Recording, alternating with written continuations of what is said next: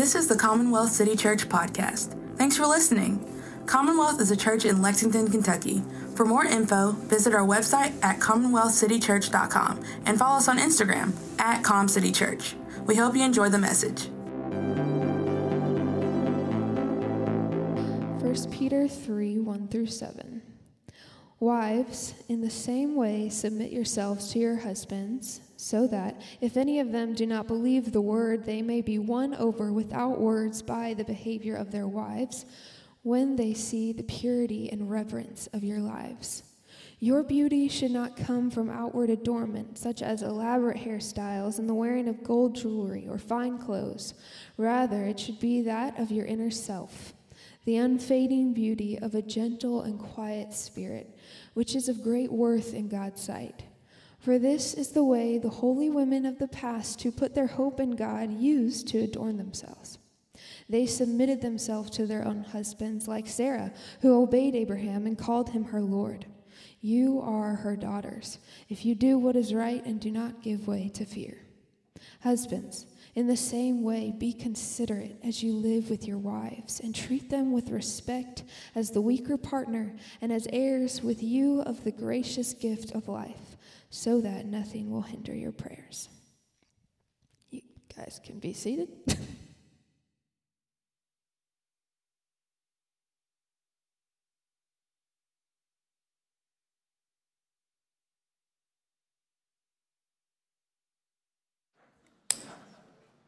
As we get started today, uh, thank you for reading that, and thank you to our worship squad for, for getting us started this morning and going to the throne. Um, I, I'm going to be honest, I feel like I could lighten the mood of a difficult verse or a difficult passage like that, or even kind of bring some, some clarity. I'm like, oh, this is a difficult passage. But I, I really don't want to do that today. I, I want to just say this at the start. Um, and it really starts with with... a posture of understanding. People have done a lot of wrong things with authority. They have. Whether it's husbands, whether it's leaders, whether it's bosses, they've done a lot of improper things with authority. People have been hurt by authority. People have been oppressed by authority. It's a trigger word, and it makes sense. But before we get to these understanding of these verses, I want to be clear. Really crystal clear. The authority that we teach with today, it's not mine. It's Andrew's. It's not any man's. It's not any elders of this church. We don't stand here and demand authority based on our ability or our experience or our title or specifically our gender. The authority in which we lead and shepherd this church and how we teach and how we encourage and exhort, our authority is in this. It's in the Word of God. And I want to be really just, and again, we, we assume this every week, but I feel like it's verses like this that kind of draw our attention to this in a unique way. We hold this up. And all of us, from myself to you to everyone here, we are called to submit ourselves to this as an authority in our lives. And it's not a burdensome word for us. It's not. It's a freeing and a worshiping word, and we love it. Like to, to follow Jesus is to love his word. It's to love his church. It's to love his word.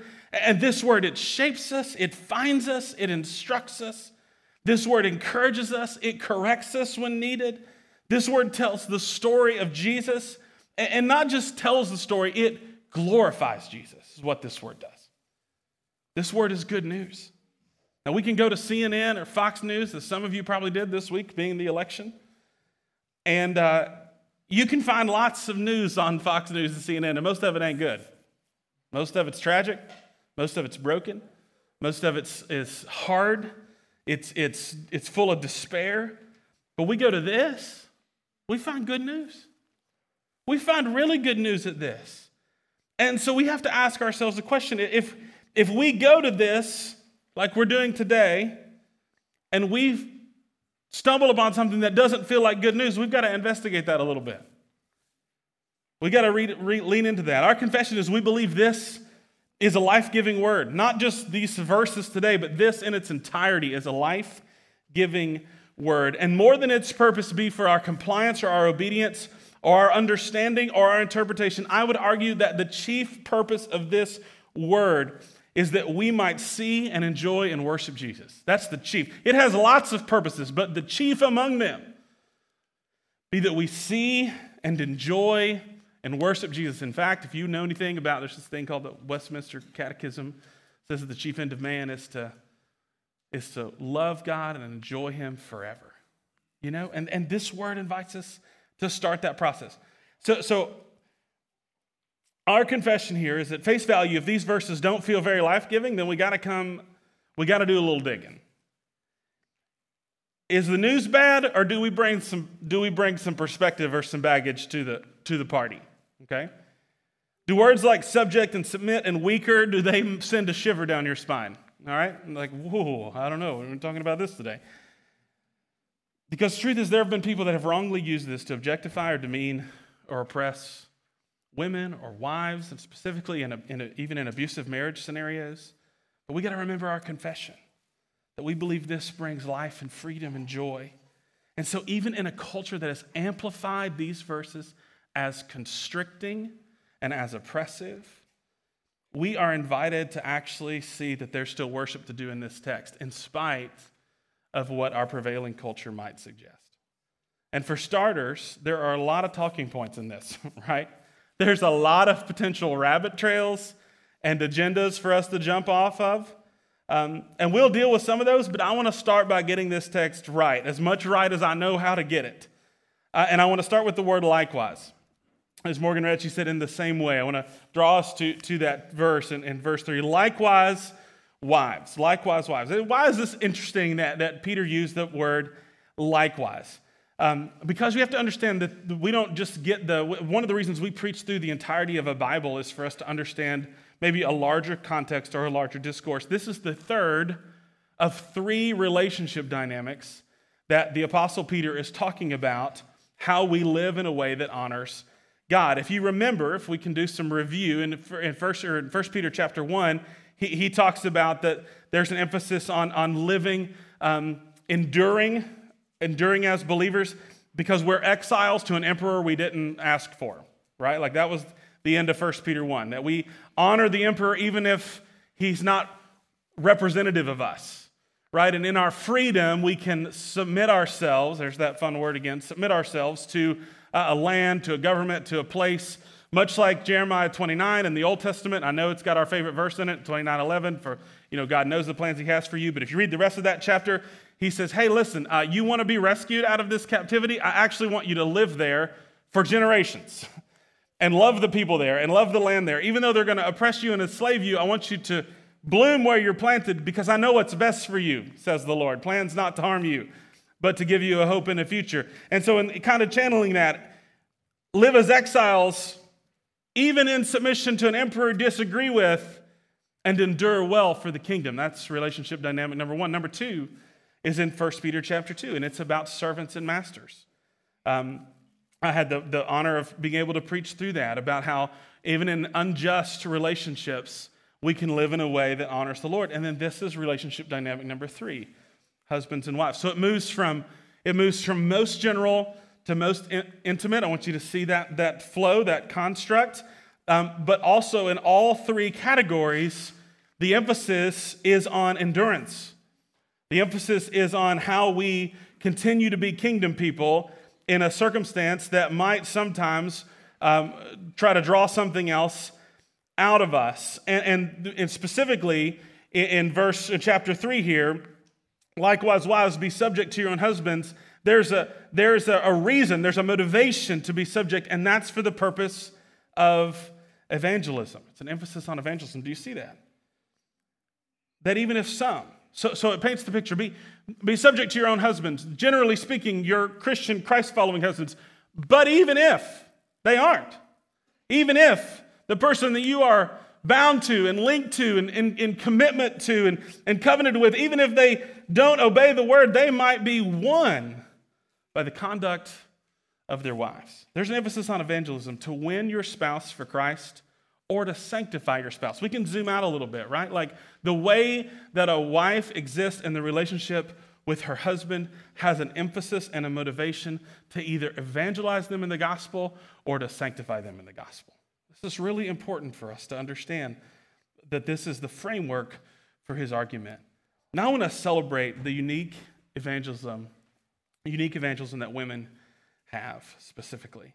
There is something about the way women live and care and see their friends and their family, about how they nurture, about how they love, about how they serve, about how they lead, about how they create, about how they dream. There's something significant about how women do that, that God delights in using you for unique evangelism opportunities, for unique opportunities to display the glory of God in your life. Timothy, a few pages over in First and Second Timothy, Paul actually, he's the author there, Peter's the author here. Paul's writing to Timothy, and he starts off, I think, Second Timothy, by celebrating his mom and his grandmother. Like, he celebrates that Timothy's evangelism didn't come from a preacher or an apostle or a, a, a male mentor. It came from a faithful mom and a faithful grandmother. And there is something unique about the way God desires and delights in using women for a unique, unique evangelism. Something significant about how a wife or a mom or women There's something significant about how wife or mom or women are used for the kingdom. Uh, Peter is not actually teaching here on gender roles. Okay, this is not about ministry leadership. This is not what this section of Scripture is about. And, and again, that's one of the places that people might veer. We're going to try to stay really true to this. Um, uh, he is writing about endurance. That's the whole construct of these relationship dynamics. He's writing about endurance. But the first thing he pairs with the role of a married woman is how... is her unique ability to display and proclaim the best news of Jesus, and, and in this context, most notably to the person closest to her.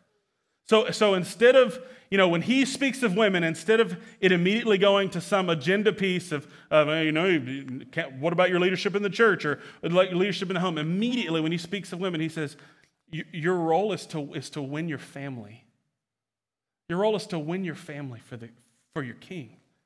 And that's a great reminder of our mission, of what it means to be on mission with Jesus. We'll talk about that more at the end. Saint Francis of Assisi has a, a famous quote that many, quite frankly, struggle with. It's, preach the gospel always and when necessary, use words. Now, I would argue that it's both. There's a greater, buy me a cup of coffee, I can explain the greater context of kind of what's going on there. Um, words, meaning written words, probably more than spoken words, and written words were under a lot of Um, literal fire. They were like, you know, taking the Bible out of people's hands. It's a whole, it's a whole thing. But, but he kind of famously said, when necessary, preach the gospel always, but when necessary, use words. We do have to use both. But here, Peter says, in the context of your family, women, the way you conduct your lives has the power to sanctify and even save in a unique way.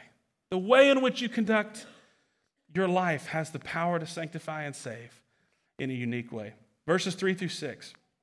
We look at this uh, passage concerning um, the adornment, how, what they wear. Now, again, lots of people. There's even whole denominational entities that have applied this generally to women, and that is not what this text is is doing. They, you know, they've said, you know, women shouldn't wear makeup. They shouldn't wear jewelry. They, no manicures and pedicures. You know, like nothing shiny or impressive. Okay, that, that is not Peter's suggestion in this text, is that women like always appear to be homely, okay?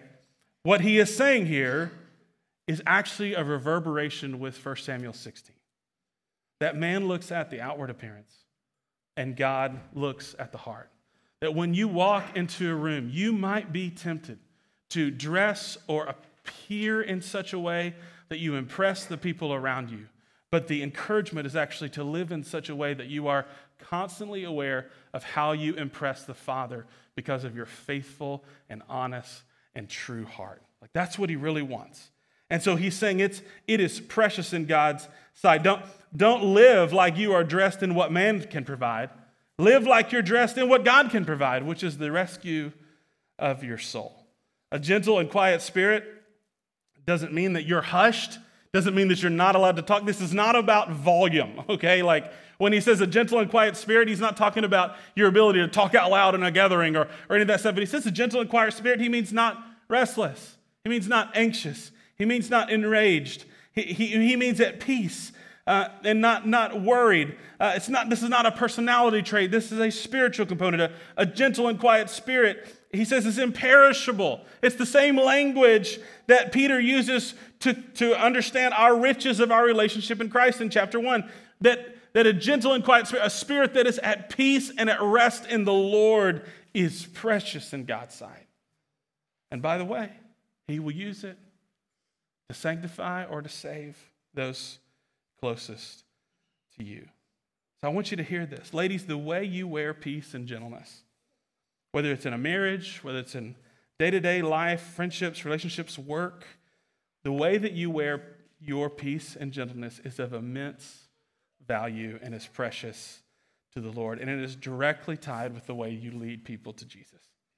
You have a unique ability to display and radiate beauty more than, than anyone else can from the way you rest in the Lord. And there's some history here, right?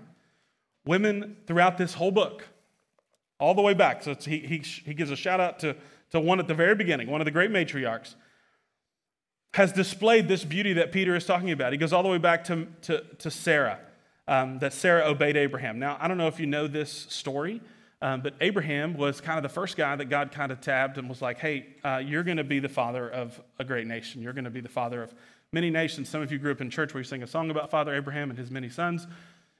Some of you didn't get that illustration at all, at all, and I'm not going to sing it, Blake, although I do love you. Um, and if you don't, maybe YouTube it, I guess. I don't know. Maybe it'll be on there. Um, anyway, God sees Abraham, and he says, you, Abraham, are going to be the father of many nations. And Abraham's like, there's a problem. I'm old, and we can't have kids. That's the problem. So much so that when he tells his wife about this promise, she laughs. She's like, I can't have kids. So we tried. We've been down this road. This is just not going to happen. This is not for me.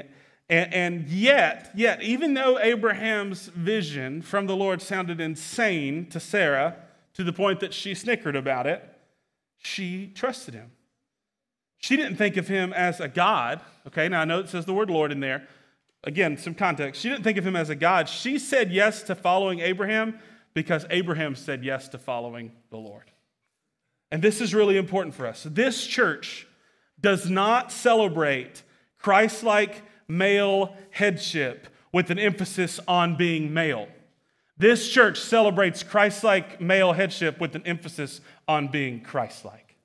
And that is really, really important for us to get our hands around that. The emphasis is on people that honor and live like Jesus, in the same way that Jesus valued and elevated and affirmed women in the Gospels should be the background for verses like this. Most people use that as actually contrast to verses like this. Well, didn't you see Jesus in the Gospels? He did this for women, and how could this be? Blah, blah, blah, blah. It's like, no, no, no. These are the same voice.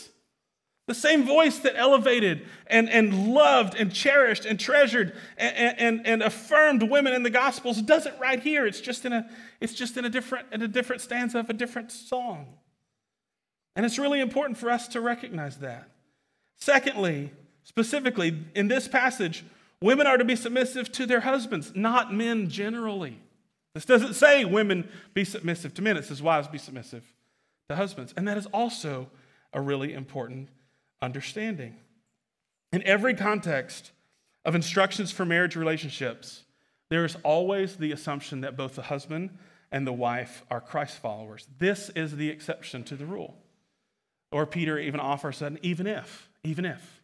So all the other places, it's that these are two people that are, that are seeking and, and following the Lord. But even if the husband's not, in the case to the wives, even if you might win him for Christ. Peter discusses here that, that, that you can win someone that even doesn't obey for Christ. This passage is the exception. The general rule is that when the Bible celebrates the complementary, complementarian relationship in both a marriage and even in a church, the emphasis on headship of a man is that they actually model Jesus. That they actually model Jesus. And that's a pretty tall task. Not many of us do that really well. Every biblical framework for a wife expecting her husband to lead and serve is that he lead and serve just like Jesus. And now listen, there are times when we don't. And there are times that are going to require endurance, which is what this section is all about. To apply this, my wife Maria, what I've noticed, we've not been married that long, but what I've noticed is that that she has no hesitation in following my leadership when she knows I'm following Jesus. None. But, but, there are times that I struggle in my own obedience. There are times that I lead out of pride or out of insecurity or out of worry or out of anxiety or out of fear. And in those moments that I'm struggling in my own, own leadership, my own obedience, my own pursuit of Jesus, the way she adores herself, adorns herself with beauty doesn't win me in the sense that it saves me, but it sure does sanctify me. The way that she speaks to my insecurity doesn't demean or disrespect me, but it sure does lead me to Jesus. The way that she speaks to the things that I am worried about or that maybe I am prideful in, and sometimes she speaks just by the way she loves. It's actually not a word at all. It's a vibe, if you will. She gives off a vibe to me. My wife is beautiful for a lot of reasons, but perhaps one of the most beautiful things about her is her very commitment to being a Colossians one twenty-eight person or woman. If you know that verse, you might have heard it before. It says, "To this we labor and toil, to present everyone mature in Christ." That doesn't belong to the pastor. That text doesn't belong to the pastor. That text belongs to everybody. And I can say with certainty that my wife presents a beauty and a willingness and a commitment to present everyone mature in Christ. And those that she has the best shot at influencing and presenting mature, mature in Christ are me and Charlotte and Gwendolyn. That's who she's got the best shot at. For this, she labors and toils. And the way she carries her inner peace and gentleness that's precious in the sight of the Lord invites her whole family to look a little bit more like Jesus. I think that's the encouragement of verses one through six. Now we make a hard turn. Verse seven doesn't really let up. Um, let's read verse seven together. "Likewise," there's our word again, "husbands, live with your wives in an understanding way, showing honor to the woman as the weaker vessel, since they are heirs with you of the grace of life, so that your prayers may not be hindered." I want to point out something as we get started. Heirs with you is a is a is a phrase of equality. Okay, so there's a there's something here about strong and weak, but it's not about equal, different values. It's it's it's there's still an equality. We are heirs, equal with one another, of the grace of life. Now now our eyes tend to go directly to, oh my gosh, the Bible says women are weaker, okay? I get it. That's the first place all of our eyes go. I just want to I just want to say this. This verse is not about value. This verse is not about ability, meaning that a, a woman has a weaker value or weaker ability. This is not about giftedness. This is not about competency or intelligence or capacity. But in fact, these ver, this verse is, it really has two phrases that are, that are very intentionally tied together. The first one is an understanding way, and the second one is um, honoring the woman as the weaker vessel. When I was in seminary, I sat under the leadership of a guy named Doctor Randy Stinson. He was a family, uh, like a counseling and, and stuff like that. And we, we got to this verse in our seminary class. Doctor Stinson, he told the story of growing up in a house full of boys. Uh, he and his wife have four sons, or they did at the time. I don't know, they, they might have added to their family at this point. That was about ten years ago that I was in his under his leadership. And he said in their house, they've discovered that when it comes to their dining experiences, the best that they, the best choice they can make for their family is to always have plastic plates. Okay, now if you've been raised in a house full of boys, you understand exactly why that is. Because at any point, um, your plate could also be a shield or a Frisbee, right? Like at any point. You just don't know when those things are going to break out. Maybe it's a Frisbee across the room. Maybe it's a shield up to defend. You know, maybe it's like a wrestling move, like steel chair to the head. You know, any of those things. And that they just needed to double. They they, they needed the, the plates to be multi, uh, have multi-use, multi-purpose. And so they went with plastic plateware. He also said that uh, in the context of their family, sitting behind their kitchen table is a big cabinet. It's got dust on the top. It's rarely opened and rarely used. And inside that cabinet is fine china that was a wedding gift to them, okay? Um, he said, you know, when it comes to our family, we don't get the fine china out very much because, again, Frisbee, shield, wrestling move, all these things can happen. We keep the fine china kind of put up in the cabinet. And he goes to say, when it comes to um, value, it's clear that the china is worth more than the plates. If we were, uh, the plastic plateware, if we were basing our, our decision uh, of, of use from of plates on value, clearly the china is going to win every time. But when it comes to durability, you'd always want to pick the plastic plate over the fine china. The fine china, high in value, low in structural integrity. The plastic plate, high in durability, you know, maybe a little bit lower in value. And I don't say that as a as a as a comparison of value. I say that to say that this verse, this whole section, this whole context, this all this discourse, Peter's not talking about value at all. In fact, in in, in Peter chapter two, he, he says that we are we are we are called out of a chosen race, a royal priesthood, a holy nation, that we are co-heirs in the grace of life. Like, it's not about value. But most of what he's arguing and most of what he's encouraging and exhorting over these, over these chapters of First Peter one, two, and three is about endurance and specifically durability. So why do I bring this up? Why do I bring this up? Why do I bring up the example that the plastic plates are stronger than the fine china, not because they're of, different, of, of more value, but because they're of greater durability? Because it's important for us to live, remember I said these things are tied, live with wives in an understanding way and, and honoring as a weaker vessel. A, a question that we ask often as we preach and teach, go to the scriptures, is where do we find Jesus? Where do we find Jesus in the text? You know, Trey just recently graduated from seminary, and one of his seminary professors, a good friend of mine, like we've got to hear him say this a lot as he leads classes on how to be better preachers and better expositors of the word. Where do we see Jesus in the text? Well, he's right, he's right here. He's right here. You know, Christmas is just around the corner, as Butch so delicately put it, as a runaway freight train um, for us.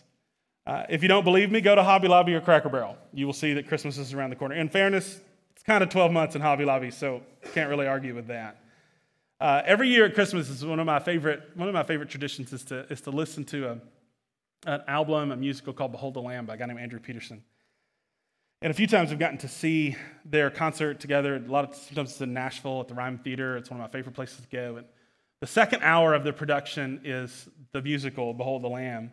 Um, if you've not checked it out, you should. It's it's a it's an awesome narrative journey through the biblical understanding of the incarnation of Christ, the coming of our Messiah. Um, But the first hour, hour and a half, he kind of like lets some friends that are singer-songwriters that are part of the production kind of have a moment on stage. And there's one uh, one singer-songwriter that I've become a fan of. Her name is Jess Ray. I don't know if you've heard of Jess Ray before. If not, you should check her out as well. Free Spotify shout-out to Jess Ray. And Jess Ray has a song called "Gloria, Gloria," and it's all about Christmas. And uh, the the chorus of the song talks about, you know, the incarnation of Christ. And it says, "Gloria, Gloria, God has come to understand us." God has come to understand us. The incarnation of Jesus, meaning the moment where he put on flesh and dwelt among us, is God's promise and commitment to understand us. Some of, some of us have seen the "He Gets Us" campaign, and you might have differing opinions about the appropriateness of the, you know, ad campaign for Jesus. I, I, I'm not talking about that. But, but the "He Gets Us" campaign is another reminder that God exists to understand us. And how does Jesus understand us? It's a good question. Well, he saw us. He saw our brokenness. He saw our pain and he saw our suffering. And in Matthew chapter nine, it says that he saw us and he had compassion on us because we were harassed and helpless. Does that sound like somebody that's strong or weak to you? Harassed and helpless, like sheep without a shepherd. He saw that we, in our condition and our brokenness, were incredibly weak. And in his strength, the strength that only he can have, he took the payment for our sin and he gifted us, gifted us his righteousness. Now, before you jump to any conclusions, I'm not saying that husbands are to be the savior in their marriage or their relationships. Okay, that's not the conclusion I'm jumping to. The conclusion I'm jumping to is, husbands, this acknowledgement of your wife's weakness isn't to fuel your pride or to make you feel strong. It's to stir within you that you have a divine perspective to the front rows of her weakest moments and her weakest emotions and her weakest parts, in the same way that our Savior had a front row seat to mine and to yours. You get that divine perspective, and you're able to care for her, to sacrifice for her, to serve her, and to shoulder for her exactly what Jesus would for us, modeling what Christ did for us. You aren't God over her. That is not what this verse is about. But you get to serve her in even her weakness, like Jesus did for us. The scriptures say to husbands that we see the weakness of our wife to do two things. One, to stir our affections for the one that saw the weakness in you. Anytime I see the weakness in somebody else, I should be reminded of the weakness Jesus saw in me and the weakness Jesus saw in you, that we were like sheep without a shepherd, helpless and harassed, and it was with great compassion that he sees us. And two, it should, number two, we see the weakness of our wife, it should prompt our sacrificial servanthood for the glory of our King. Now, I know the emphasis on evangelism here is for the woman and in verses one through six, but I'm telling you that all of us, men and women, all of us, play a unique part in God's mission for the world.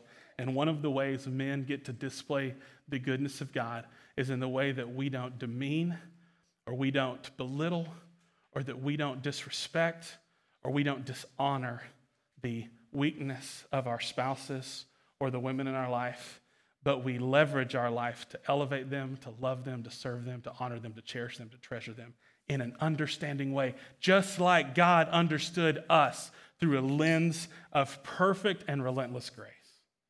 That's the invitation we get. And what's his promise there? What's his promise? That if you live your life honoring your, uh, honoring your wife, men, if you live your life honoring your wife in the overflow of the gospel that saved you, your prayer life and your communion with the Father and your devotion in the Lord will flourish. Your prayers will not be hindered. And it doesn't mean they'll be hindered because it's in the way. It means it'll be a natural overflow. You will find yourself naturally devoted and naturally communing with the God of all creation in the way that the gospel, that the gospel motivates the way that you live in an understanding way with your wife, with your daughters, with your kids, and even with others. It, it goes beyond here, but this is the most intimate form of it, right? That's not the only people we're to live in a gospel understanding way with. It just has to start there. Shame on us if we have more gospel understanding for our neighbors than we do our wives and kids, men. Shame on us if we have more understanding for the gospel for the unreached people groups than we do the people in our house. And we need them for that too. But it starts at home and ripples out. And I think that's the, that's the invitation to us here, is that we might live in such a way that our very devotion and communion with the Lord will flourish. So what are our applications and takeaways today? I just want to touch on these again. Ladies, God has created you for mission. It's in your very nature. It's in the way you relate. It's in the way you understand the world. It's in the way he uniquely designed you to love others, to minister to others, and specifically in this verse, intimately speaking, even your husbands. You're called to his mission. But you also are his mission. And you need to know that too. That he came for you. That even if you find yourself enduring a less than ideal relationship, he came for you. If your husband doesn't understand you, your Heavenly Father does. And you need to hear that truth today. If there's a man in your life that doesn't understand you, I'm sorry, but your Heavenly Father does. And if you tragically have experienced abuse in male headship or leadership, you need to know that, that God the Father still came for you. He came for you. You have a good and better husband than Jesus, one whose leadership is never oppressive but always leaves you thriving. And then you're to live out of that overflow. You're to clothe yourself in that, the rest of the Lord. I, I do every wedding. I, I always do the charge to the husband and the wife before the giving away of the bride, and I always do it from Colossians chapter three. Put on then compassion and kindness. Put on then Um, understanding hearts, forgiving one another, bearing with one another as Christ forgave you. And I think the same thing is here. Clothe yourself in Colossians three. Put on then compassion and kindness. Rest in the Lord, that that might be how you're how you're seen. Men, the Lord longs for you for you to love your wife like like Jesus loves the church. You're invited to live with her in an understanding way, just not just from the actions or attitudes or postures from you, but but. to live with her in an understanding way that you have a divine invitation to understand like Jesus, to let the gospel infect your understanding. What do you think about that, guys? To let the gospel of Jesus infect the way that you understand and interpret the world. My confession is I tend to let logic and reason, sometimes even correction or pessimism, be my lens. But this application for me, and even ultimately for us, is to let the gospel affect our eyesight. What if our wives, or if you're not married in the room, guys, your future wives, or our kids, or our future kids, what if they knew us to be the people that saw through a lens of grace more than anything? How would that change our families, the outcomes of our families? What if they knew us to have a lens of God-honoring grace more than anything? How might our very homes be different? And then lastly, lastly, really the, the invitation for both of these postures, men and women, is that we fall more in love and worship the God who understands us, who found us, who saved us, who didn't leave us, who didn't demean us, who didn't, who didn't, uh, you know, poke fun at our weakness, but saved us. And if we understand that, how might we come to the table in celebration of who he is? And if you're coming to this table today as a married couple, if you're in the room, I just ask that you take this communion together, even as just a recognition of what it means to, to exhibit the sanctifying work and the gracious work of Jesus in your relationship. I ask that you come to the table and do that together today, or you can take it back to your seat and do it. Um, if you're a man and a woman that, that is not married or not in a, not in a forever relationship with, with someone yet, or maybe ever, um, that doesn't mean that these same emphases aren't there for you. Um, you still come to the table today in a way that doesn't hinder your prayers because you're so obsessed with how Jesus saw you in an understanding way, with how he came for you, with how he saved you, and how he sustained you. And so you come today with unhindered devotion because of the way you are cherished and honored and valued and beloved by the God of all creation. And so we take today his body and his blood, something that symbolizes it, and we remember him as we, as we live in the overflow of the gospel. Let's pray today. Um, Lord, thank you so much for the truth of this word today. I don't know how this lands on people. I know for me, I don't know how they're invited to, to worship in this. I don't know if they're frustrated with the way that we opened the text. I don't know if, if they're overjoyed. But Lord, what I pray, what I pray, what I've prayed all week, what I pray today, is that you just reveal yourself to us to be the one that understood us, honors us in an understanding way as, as uh, someone that was in, incredibly fragile and helpless and hopeless. But in your strength and in your perfection and in your grace, you found us and saved us. Lord, may we start there. And so today I just pray that that just resonate in our lives.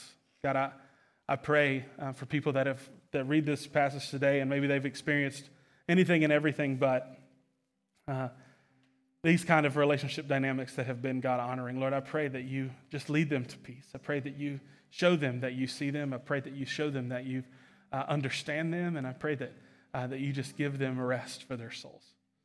And Lord, today for, for the husbands and wives in the room that want to take today in stride, take today in uh, worship of you, Lord, I pray that you just give us courage and boldness uh, to not be conformed to the pattern of this world, but be transformed by the way that we allow your word to renew our minds.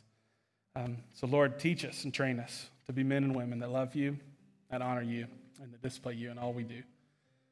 For this we labor and toil, that we present everyone, our husbands, our wives, our neighbors, our kids, our coworkers, everyone, but you're in Christ. In your name we pray. Amen.